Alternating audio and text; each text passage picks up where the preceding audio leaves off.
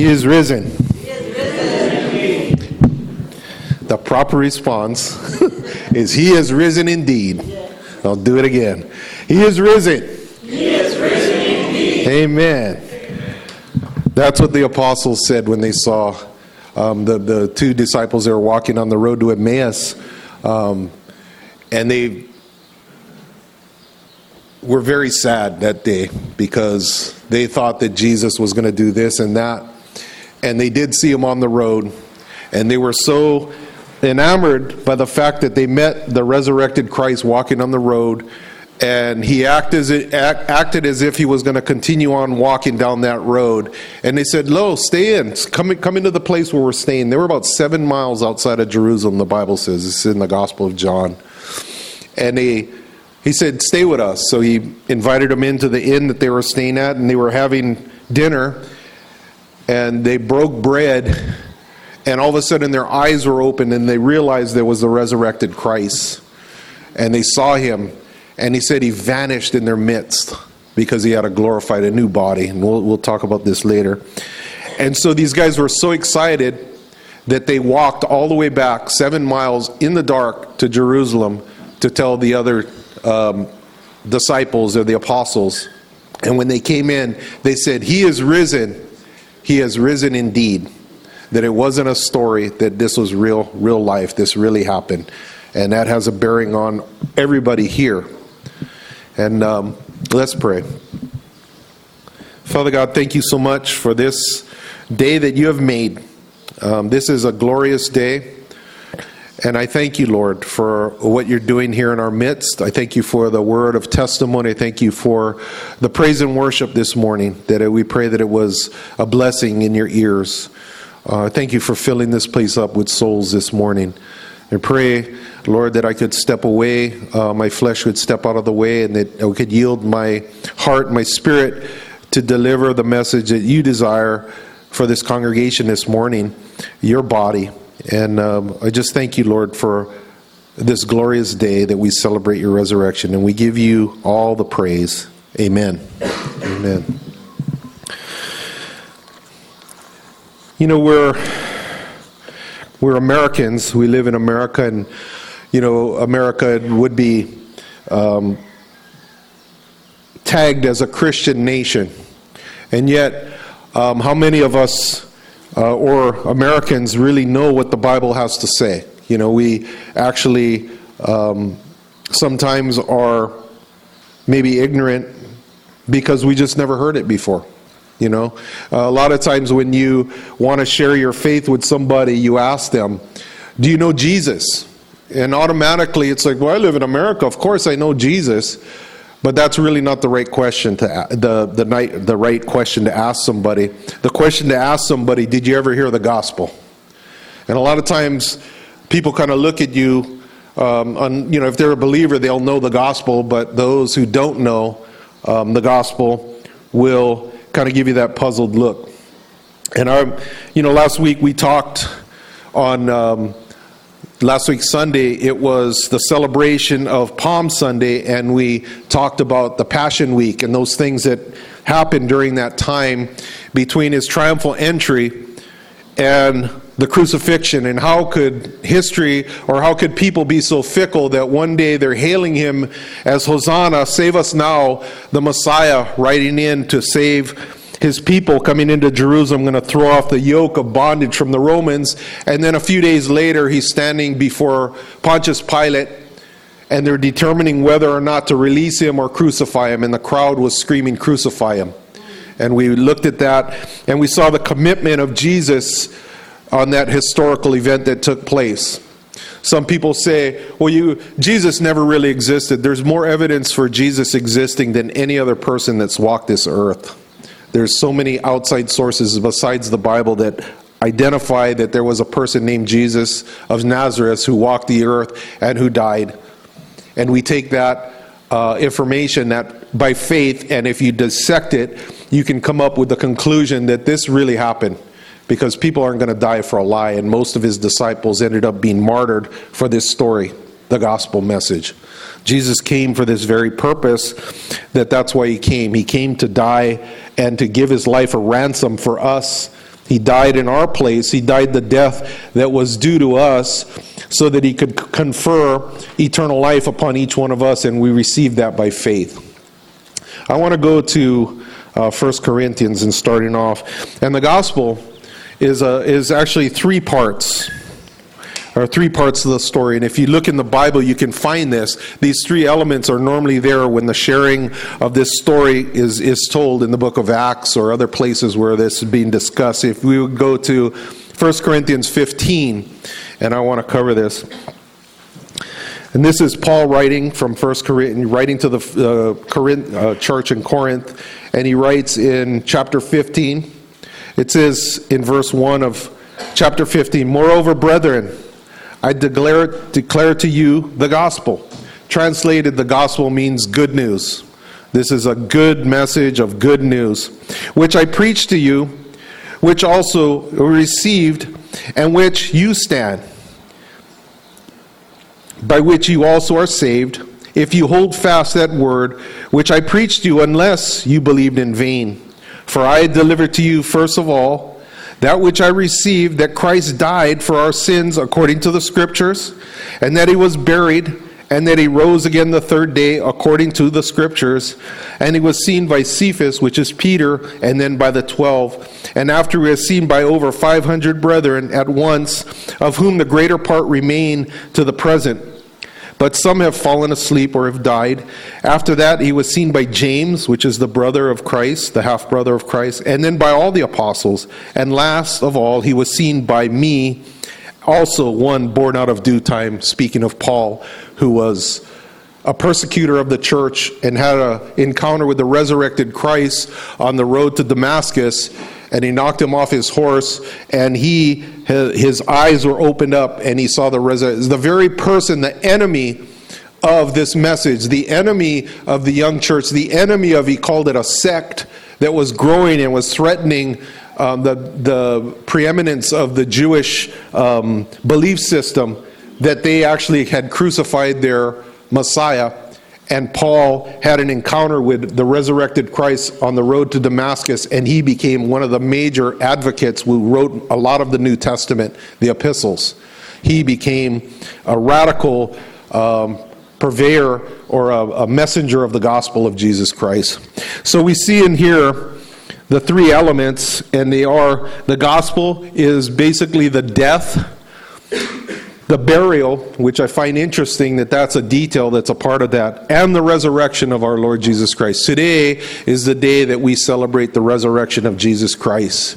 Last week we uh, left the story with Jesus having that mock trial, being crucified, being on the cross. There was a great earthquake. The sky was blackened from 12 o'clock till 3 o'clock. I would think that this would be enough if anybody was doubting to say there's something special about this person. It says at that point when he cried out his last cry, he said, "It's it's uh, it is finished," or tetelestai, which means it's been paid in full. It says the veil in the temple, which is about a 40 foot high uh, curtain that was from rent or ripped from top to bottom, and it opened up that place that was sealed off the Holy of Holies, where the high priest only went once a year with the blood of an animal, and it was opened up showing that this was the sacrifice. This was the, the Lamb of God that takes away the sins of the world. So at that point, I want to go to um, the Gospel of Luke, and we're going to look at this story as it, it evolves here, or as it took place nearly 2,000 years ago. Um, Luke chapter 23.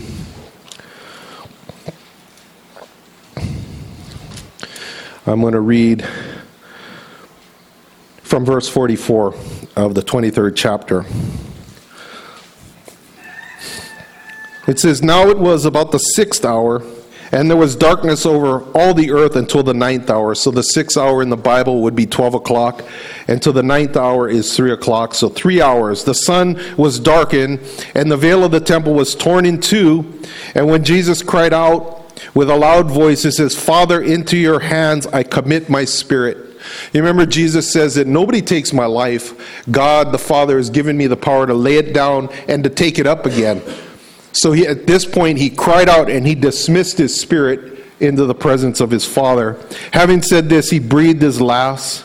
So the centurion saw what happened and glorified God, saying, Certainly this was a righteous man. So it was acknowledged by the centurion and the whole crowd who came together to that sight, seeing what had been done, beat their breast and returned. But all his acquaintances and the women who followed him from Galilee stood at a distance watching these things. So there was witnesses from his party, but even those who had mocked him uh, before this, who were jeering at him, he says he saved others, but himself he cannot save. If he comes down from the cross, we'll believe that he's the Messiah.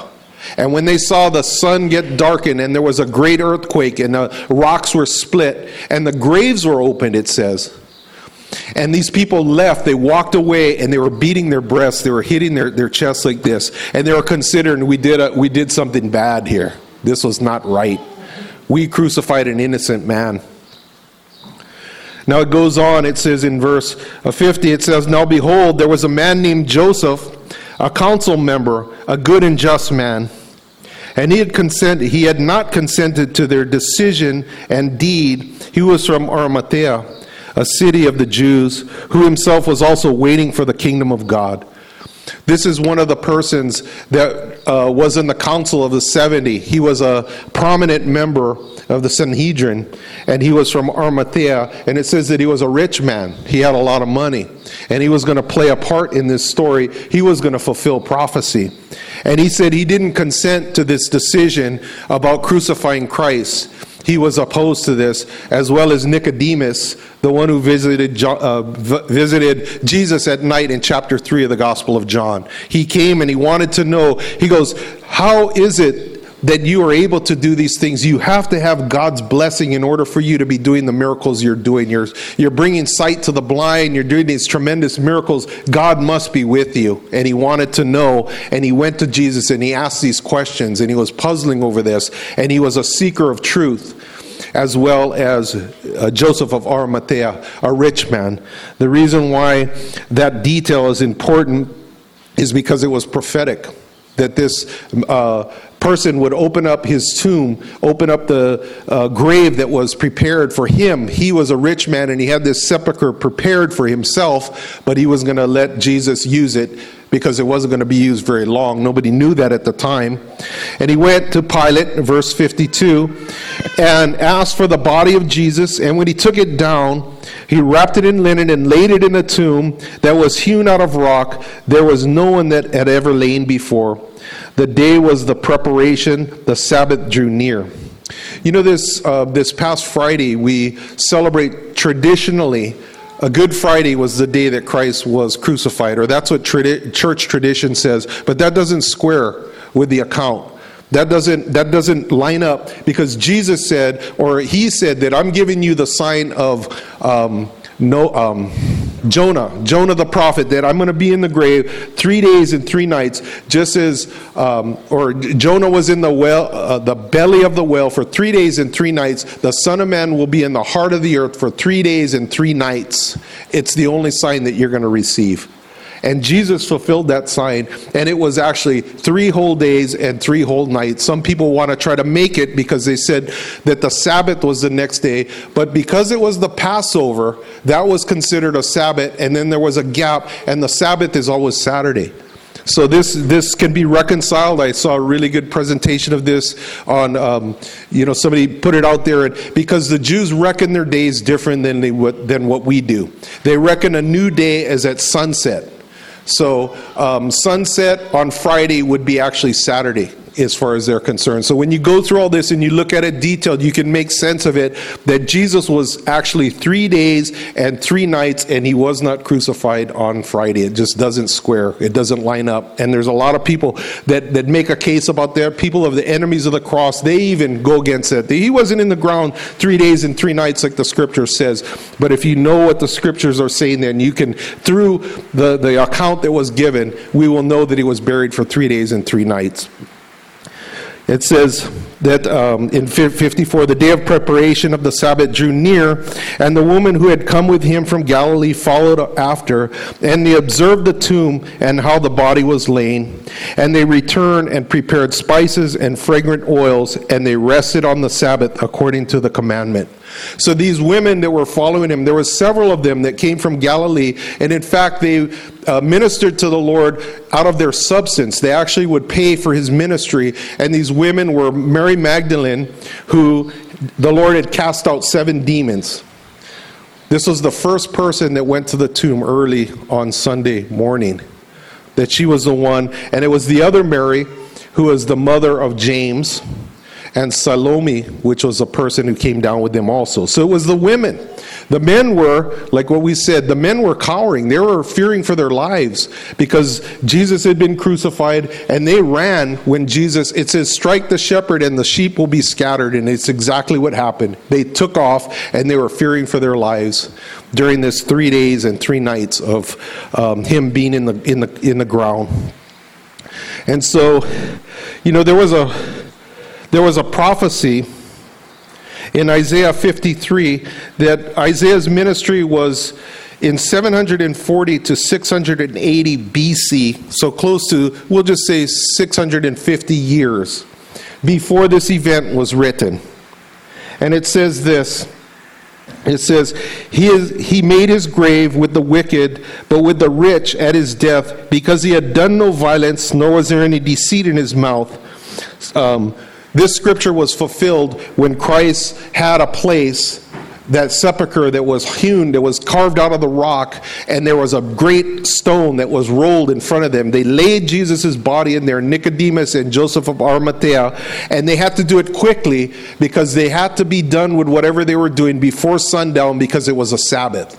And so they wrapped him in a linen cloth and they put something over his head, like a head covering over him, and they put him in the, in the grave. And the women were, were thinking, We bought these other spices and we wanted to really prepare this body. They said they wrapped him up, but they wanted to go back and do some more to that, which was the tradition of the burial for the Jews. They would put these spices because over there they didn't have embalming like what we had. And if the body, as it starts to decompose, there's a smell. And so these spices would, would kind of. Um, would uh, cover that. And that's what their intention was. So they, they didn't have enough time because the sun was going down. They rushed the thing. Uh, Joseph of Arimathea and Nicodemus rushed it, put him in there, sealed the, the, the, um, the tomb with a stone. Now, in the meantime, the rulers of the Jews went to Pontius Pilate and said, We heard this deceiver, they called Jesus a deceiver. We heard him say that after three days he's going to resurrect. And we better post a guard over there. You better go post a guard over this is Matthew 26. And it's and and in order to secure this grave as much as possible. So they sent a detachment of Roman soldiers over there to go watch because he says if his disciples come and steal the body, it's going to be worse than before this. And so he said a detachment, he said it was about four uh, Roman guards that were stationed there, and every three hours they would be changed. The new three, uh, four guards would come in and watch the tomb. And not only that, they said they sealed the tomb. And so it says that they took a rope and they, they ran it across the stone and they got a clay sealed and they embossed it. They pushed it on there with, a, with the probably Pontius Pilate seal that if anybody breaks this seal, they'll be punishable by death. And so they were they had a contingent of guard there day and night, day and night, day and night watching this for 3 days. At sunset on Saturday as the sun was going down which would reckon a new day, at that point there was another earthquake.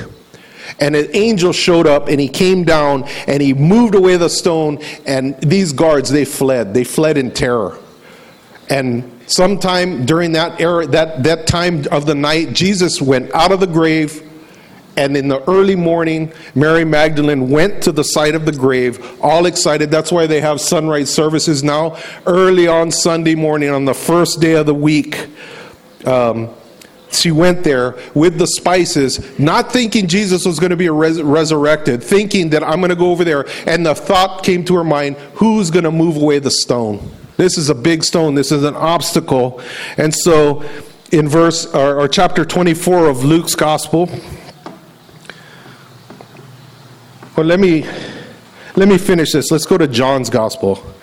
They're, they're all, you know, they're, these are different views. Some people say, well, how come some people say that there was one angel and some people say there was two angels? And I read a book on that talking about an eyewitness account. If you ever saw somebody have a traffic accident and you were a witness to that event, those stories most likely are not going to line up 100% because there's different perspectives. I was here at this time, and this is what I saw from my perspective. This person is over here, they saw this from their perspective, and there's details that jump out in our mind. I would say that gives this story more credibility than if everybody was in lockstep with everybody and everybody's story was exactly the same. It looked like they just wrote down something, okay, this is what happened. You just kind of put that in your own. It's a more credible evidence that people had a different view of what was going on there. And so if you ever come across those, deviations in there. Keep that in mind.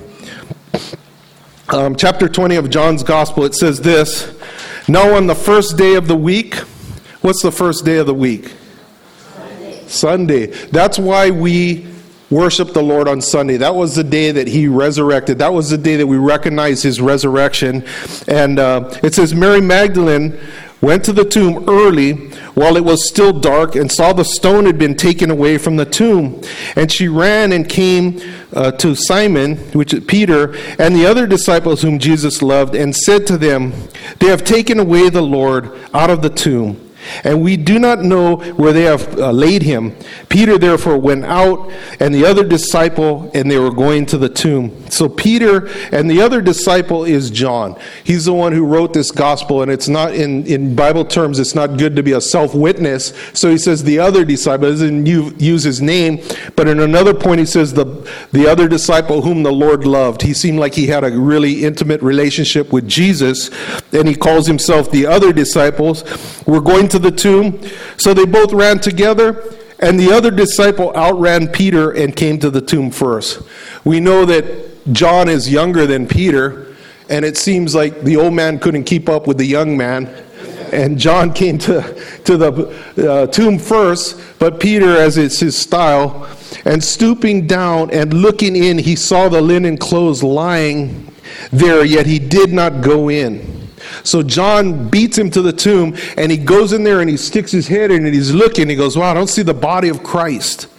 But he says this Simon Peter came following him and went into the tomb. And it sounds just like Peter. He says, boom, he's going in. Peter, I mean, uh, John was kind of waiting for him. He came to the tomb and he saw the linen cloth lying there and a handkerchief which had been around his head, not lying with the linen cloth, but folded together in a place by itself.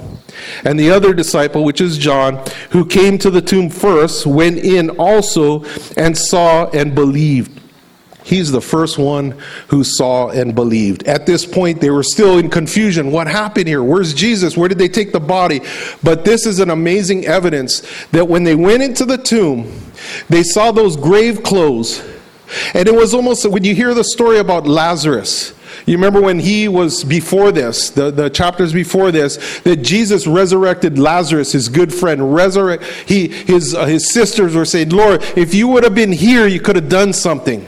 If you would have been here a little bit earlier, you could have done something. And he was groaning in his spirit. He goes, Man, I intentionally stayed where I was because I wanted to show you the glory of God and he went to the went to the tomb where Lazarus was and he was in there 4 days and they were objecting no man don't pull away the stone because he's already decomposing.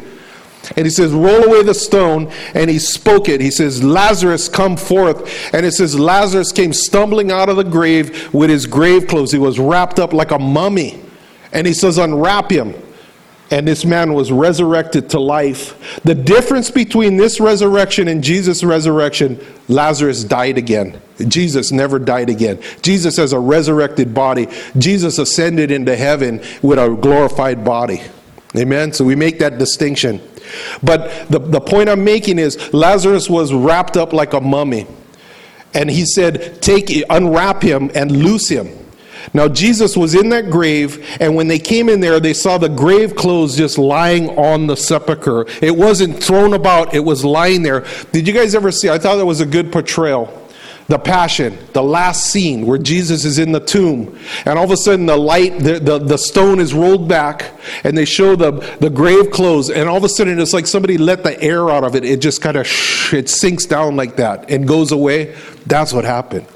Jesus' body came out of the grave clothes, but it left the shell of the thing all folded there. Like it was a mummy, but nothing in the mummy. That in itself is a witness of the resurrection right there. They have uh, now. I don't. I'm not going to you know make a, a doctrine over this, but they have a shroud of Turin that they claim that this is the image of Christ that was left on this linen cloth that was placed on his body and it has the has the wounds, all the, the, the nail uh, marks on his hands, has the, the piercing on his head, the side. There's there's residue on this, but there's an image that was left in there, and now we have the technology. They actually made a 3D image of the body that was laid in there. A 3D image through computer, um, you know, whatever the technology that we have now, and it's called the Shroud of Turin, and it left an image there. And they say, how did this thing get on there? And they say, We don't know how that got on there. There's no way that we can reproduce that now. It's just on the very tips of the fiber on the outer edge of that, but it doesn't permeate. It's not like pigment that you know you painted on there that made this image. It's just very, very lightly, and we don't have the technology to reproduce something like this now and they're wondering what is this? They said how would you reproduce an image like that? They said it was almost like there was a massive amount of energy that just just is blue like a lightning flash and it left this imprint on that cloth. Now i'm not going to say that's not in the scriptures. I mean they're, they're talking about grave clothes and this sort of thing but this was a, a, a physical evidence that some people point to. It says this probably was the shroud that jesus was wrapped in but the fact that those grave clothes were there and they weren't all unwrapped and there was there was spice they did still put some spices in there. The girls were going to come back mary and them were going to come back and do a better job with that. But you figure there would be spices all over the ground there would you know if jesus had to unwrap himself out of that and it was left there. And they also said that the thing that was wrapped around his head was folded and put on the side and I heard something recently, and they said that this was like a sign that if somebody who was of means, who was wealthy, was dining somewhere, and they used, they had a napkin, and if they were done with their meal, they would just take their napkin and just kind of toss it on the table. But the fact that it was folded like that and put on the side, it was a sign that I'm, I'm not done here yet. I will be back that the thing was folded and left neatly placed. It was a sign that says, I will be back. Jesus promised that he would return again. He would he promised that. And so um, fulfilling of prophecy. Verse 35, it says, oh wait, excuse me. Um, where, where did I left off here? Yeah, John. It says, verse 9, it says, For as he did not know the scripture that he first, that he must rise again from the dead, and the disciple went away again to their own homes. You know, there's several times where Jesus mentioned the fact that he was going to die for the sin. He says, you know, he the the probably the first place that I noticed that that was at was in uh, John six, I mean Matthew 16, and it was when Jesus asked Peter, who men say that he was. And I'm just going to read this real quick. This is in the Gospel of Matthew. And Jesus came to, uh, verse 13, it says, When Jesus came to the region of Caesarea Philippi, he asked his disciples, saying, Who do men say that I, the Son of Man, am? So they said, Some say John the Baptist some Elijah, others Jeremiah one of the prophets. And he said to them, But who do you say that I am? Simon Peter answered and said, You are the Christ, the Son of the living God. And Jesus answered and said to them, Blessed are you, Simon Barjona. For flesh and blood has not revealed this to you, but my Father who is in heaven. And I also say to you that you are Peter, and on this rock I will build my church, and the gates of Hades shall not prevail against it. And I will give you the keys of the kingdom of heaven, and whatever you bind on earth will be bound in heaven, and whatever you loose on earth will be loosed in heaven. And then he commanded his disciples that they should tell no one that he was Jesus the Christ. So a revelation from Peter, but then it goes on From this time, Jesus began to show his disciples that he must go to Jerusalem and suffer many things from the elders and the chief priests and the scribes and be killed and be raised the third day. Once again, the gospel right there. So it's a uh, he's telling them this, and there's several places where he's telling them this, and he's telling them this, and he's telling them this over and over. And then Peter took him aside and began to rebuke him, saying, Far be it from you, Lord, that you shall not, this shall not happen to you. And he turned and said to Peter, Get behind me, Satan. You are an offense to me, for you are not mindful of the things of God, but the things of man. Peter loved the Lord so much that he says, "Man, you're not I'm not going to allow that to happen to you. You're not going to go and you're not going to be mistreated and they're not going to crucify you and you're not going to die." And he didn't understand. But Jesus was telling them it's several times where he tells them, I'm going to Jerusalem. They're gonna they're gonna accuse me falsely. They're gonna beat me. They're gonna spit on me. They're gonna hand me over to the Gentiles, and I'm gonna be crucified. And it's it's like and and on the third day I'm gonna die and I'm gonna rise again. It's all there, but it seems like their hearing wasn't picking up on that because they didn't want to hear it right? Before this you know this this um, resurrection sunday we've been talking about the things that we think that we hear but do we hear properly? This was an event of that measure that they were hearing this they were hearing this but they weren't really hearing it even the women they were i'm sure that they were talking about these things you know and, and they're like well we don't really want to hear that. And they're there early in the morning. They weren't going to see the empty tomb. They came with spices to prepare to go anoint the body once again. Nobody had faith. The one who had faith first was john the apostle. He says he saw the clothes there and he believed. He saw it and he was like whoa he really is back from the dead. And so this story goes on in verse 11 of chapter 20 it says mary stood outside the tomb weeping and she wept. She stooped down and looked into the tomb and she saw two angels in white sitting one at the head and the other at the feet where the body of jesus had lain. And they said to her woman why are you weeping? She said uh, to them because they have taken away my lord and i do not know where they have laid him. Now when she had said this she turned around and saw Jesus standing there and did not know that it was Jesus. Jesus said to her, Woman, why are you weeping? Whom are you seeking? She, supposing him to be the gardener, said to him, Sir, if you have carried away uh, him away, tell me where have you laid him, and I will take him away. And Jesus said to her, Mary. And she turned and said to him, Rabboni, which is to say, Teacher. Jesus said to her, Do not cling to me, for I have not yet ascended to my Father, but go to my brethren and say to them, I am ascending to my Father and your Father, to my God and your God. And Mary Magdalene came and told the disciples that she had seen the Lord and that he had spoken her these things. Amazing, amazing story right there. That she's so so overwhelmed and she loved the Lord so much, and she's crying and she's all you know heartbroken. And you hear these stories because this kind of thing is so amazing that it's hard to believe. They're overwhelmed with these things. And so she sees him and she thinks it's the gardener. And when he spoke to her, she got the recognition. She realized that it was the Lord. And she grabbed him and he says, Don't cling on to me because I have not ascended yet. So he was going to go up. And at first, that when those three days where Jesus was in the tomb, that he was there, it says he first, he ascended, first descended. He went into the lower parts of the earth and he preached for three days. He wasn't beaten by the devil. He wasn't tortured by the devil. He didn't suffer in hell. He suffered on the cross before. Once he died, he went down into, into Hades and we know from the Luke's, from Luke's gospel there was compartments in the earth. There's the, the, the there's Abraham's bosom, those who had died in faith, waiting for Messiah. That started the, the the wait for Messiah began in the book of Genesis, and those who had died in faith were there, and they could not go to heaven yet because Christ had not paid the debt yet. They were locked in the earth. The devil had commands. He had the keys of hell and death. The devil did. They were usurped from Adam and Eve when they disobeyed God. So that anybody who died at that time, good or bad, or those who died in faith and those who were, were just a rebel against God, ended up in the heart of the earth. But there was two compartments in the book of Luke says, and it was it was separated by a great chasm, and nobody could cross over to either side. Once you died, the judgment had been set.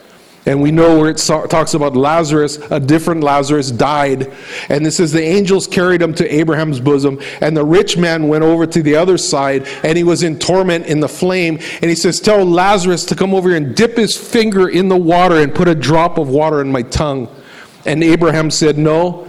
You've had the good things in your life, and him the evil, and, and the judgment has been set. And this person said, said, I have brothers at home. Please uh, let me go or let somebody go and preach to them. And they said this.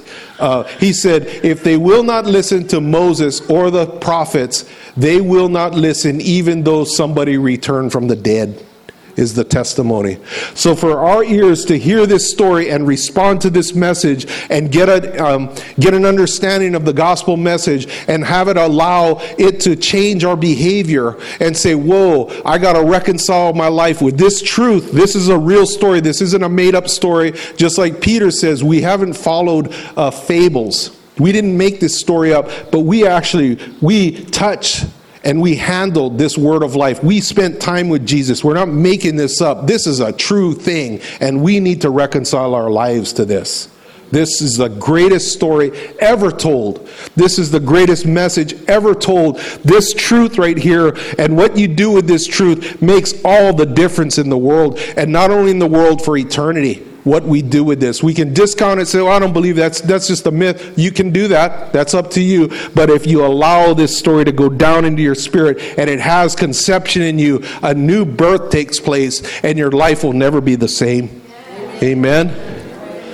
This is the most the most important, the most powerful, the most um, the greatest day in history, like we sing. This is it right here. This event that took place almost 2,000 years ago. It says in the book of Hebrews, Yet we don't see all things put in subjection under Christ just yet, but believe me, it's coming. I would say the other element that's not added to this last, the gospel message, the death, the burial, and the resurrection of Christ, is the element of He's coming back again. And if He fulfilled all these other scriptures about His first coming, there's even more talking about when He comes back the second time. And we need to be positioned in ourselves with our hearts fixed upon that reality that this world is passing away and his kingdom is coming, and we're waiting upon the consummation of what Jesus did for us here. It's the resurrection of our body. We're all going to share in the same kind of body that Jesus has.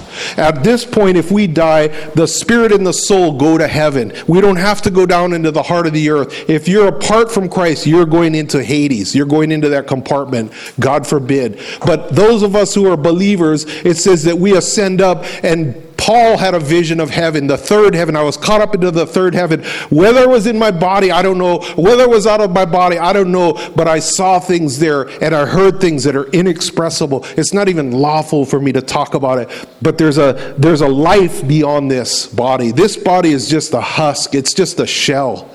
But when this body dies, there's another place that God has for us. There's a spiritual body, but there's also the consummation of what I'm talking about, the resurrection of our body that makes this whole thing complete, that we get a glorified body like Christ. It's something we're still hoping for. It says this in the book of Romans, chapter 8, verse 18. It says, For I consider that the sufferings of this present time are not worthy worthy to be compared with the glory which shall be revealed in us. For the earnest expectation of the creation eagerly waits for the revealing of the sons of God. This is an event that hasn't happened yet. When we die, we, we go to a funeral, we have faith that that person is in Christ, but we don't know until we step over into the other side. It says, but the earnest expectation of the creation eagerly waits for the revealing of the sons of God. Verse 20 For the creation was subjected to futility, not willingly, but because of him who subjected it in hope. Because the creation itself will be delivered from bondage of corruption into the glorious liberty of the children of God. For we know that the whole creation groans and labors with birth pangs together until now. And not only that, but we also who have the first fruits of the Spirit, even we ourselves groan within ourselves, eagerly waiting for the adoption and the redemption of our body. This is something that is yet to happen. We have not yet attend, attained to a resurrected body like Christ, but we will. It's promised that we will. And there's a resurrection of the dead in that same chapter in 1 Corinthians 15. It talks about that event that's going to take place. It says, in verse 50 of chapter 15, it says, Now I say, brethren, that flesh and blood cannot inherit the kingdom of God, nor does corruption inherit incorruption. Behold, I tell you a mystery. We shall not all sleep or all die, but we shall be changed in the moment of the twinkling of an eye at that last trumpet. For the trumpet will sound, and the dead will be raised incorruptible, and we shall be changed. For this corruptible, corruptible must put on incorruption, and this mortal must put on immortality.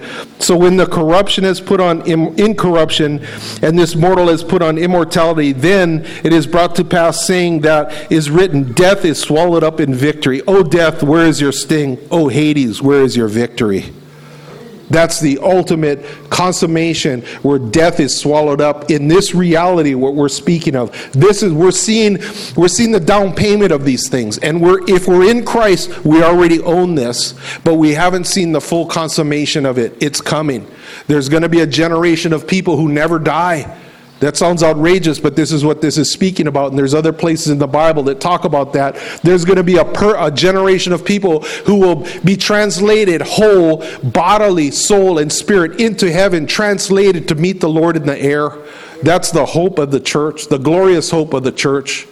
For now, people who die, if they've died before that event, that the body goes into the ground or wherever, say there's a cremation, the particles of the body get scattered on the earth. But when the Lord comes back for his church, when he comes back down to the earth, and there's a shout of a trumpet and the, the voice of an archangel, and he says, Come up hither, whatever that was that constituted your DNA or your structure is going to be transformed to meet the Lord in the air, and we're going to have this glorified body just like Jesus Christ. He could walk through a building. They're in there. They're all gathered together and they're still afraid because they're like, what's going to happen to us? And all of a sudden, Jesus walks into the building and he says, Shalom, peace to you. And they're like, whoa. And it's Jesus. And he, they go, it's a spirit. He goes, I'm not a spirit. Feel me. And Thomas was there, and he says, Unless I see him, unless I can put my finger into the nail marks of his hand, unless I can put my hand in his side where they pierced him, I cannot believe this. And so Jesus came back. And he says, Here I am, Thomas. Feel me. Examine me. You want to put your hand in my side? Here I am. In fact, do you guys any, got anything to eat over here? A spirit doesn't eat, it was a tangible body. This is what's promised to us. This is our legacy. This is in Christ. This is promised. There is no uncertainty here and this happened, and we can take this to the bank. This is better than taking it to the bank. I wouldn't trust the bank right now. Amen? This is God's word. God says this. And if we believe God and we have a track record in history that says, this is what he said, this is what happened. Even as he was talking to his disciples, they couldn't conceive this. But now they see the resurrected Christ and they give their life for this because they go, this is real. Everybody needs to know this. Everybody needs to be a partaker of this. How does this affect us? 2,000 years. What difference does this make for us? Well, it says if we have faith in what I just said, we have faith in Jesus as what he said and what he did, that he paid the price for our sins. There is, the Bible says, there is none righteous, no, not one, except for Jesus. In the flesh, we are separated from God. Apart from Christ's sacrifice for us, there is a separation because we are not righteous enough. It says in the Word of God, you break one commandment, you're guilty of breaking them all. And you're separated. God's standard is 100% righteousness. Religion would say, well, I'm not as bad as this guy over here. I'm actually pretty good. But I wouldn't dare go before an absolutely holy God and says, I deserve to come into your presence because I did a pretty good job. Pretty good ain't going to make it. 100%. 100%. And if we're in Christ, that's what God gives us when we believe this message that I'm preaching right now. This is what the Bible says. This isn't my opinion. This is what the Bible says. And if we have faith in that, it says if you believe in your heart and you confess with your mouth the Lord Jesus Christ, you will be saved. Saved from what? Saved from eternal separation from a holy God, saved from damnation, saved from the fires of hell. And a lot of people don't preach about hell, but Jesus preached a lot about hell, and it's a real place, and we don't want to go there. Amen? And all we got to do is believe what I just preached. You heard, you heard the gospel. This is the gospel. I've seen people on their deathbed, and you offer them this, and it's like throwing a drowning man a life preserver. We've seen it several times, and they grab it and they grasp it, and they've got tears, and they go, I never heard this before. I never heard. This is the message of the gospel that I'm giving you. That Jesus Christ took his righteousness and says, If you have faith in what I did, I paid a great, I, I paid a great price to have you come into my family if you believe in my righteousness and we begin a walk of faith with him at that point.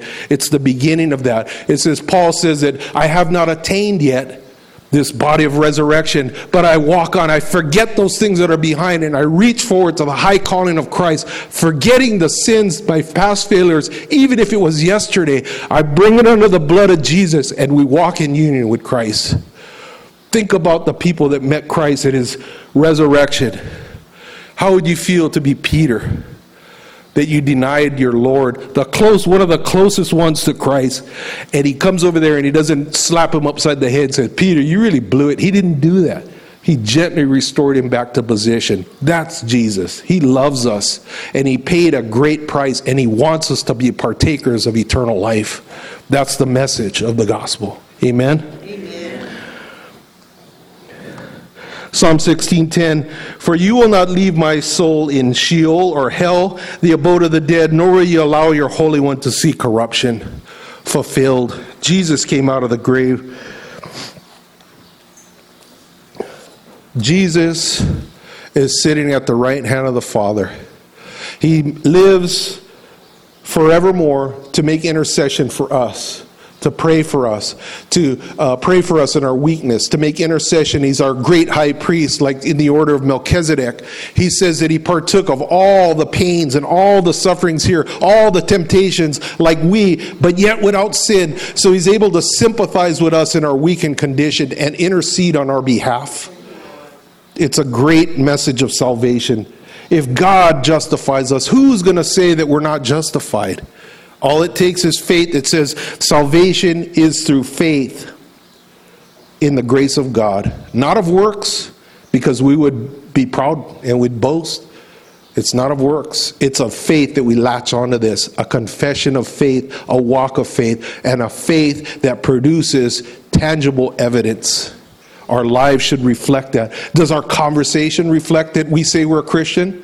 Does our does our the way that we conduct ourselves uh, convey the message that we're a Christian? I mean, we're, nobody's perfect. I'm not perfect. There's things where I still screw up, but I'm striving. I was like, man, I want to be a better reflection of you, Christ. I want to do things uh, that would re, that would give you glory, that would elevate you, and that should be our walk. Where a walk is not a marathon, it's not a sprint, but it's a consistent moving forward with the Lord. If these things pop up and there should be a conviction of the Holy Spirit, deal with it it says that if, we if we sin, He's faithful and just to forgive us of our sins and cleanse us from all unrighteousness. He wants to have co- close communion with each one of us here. Amen.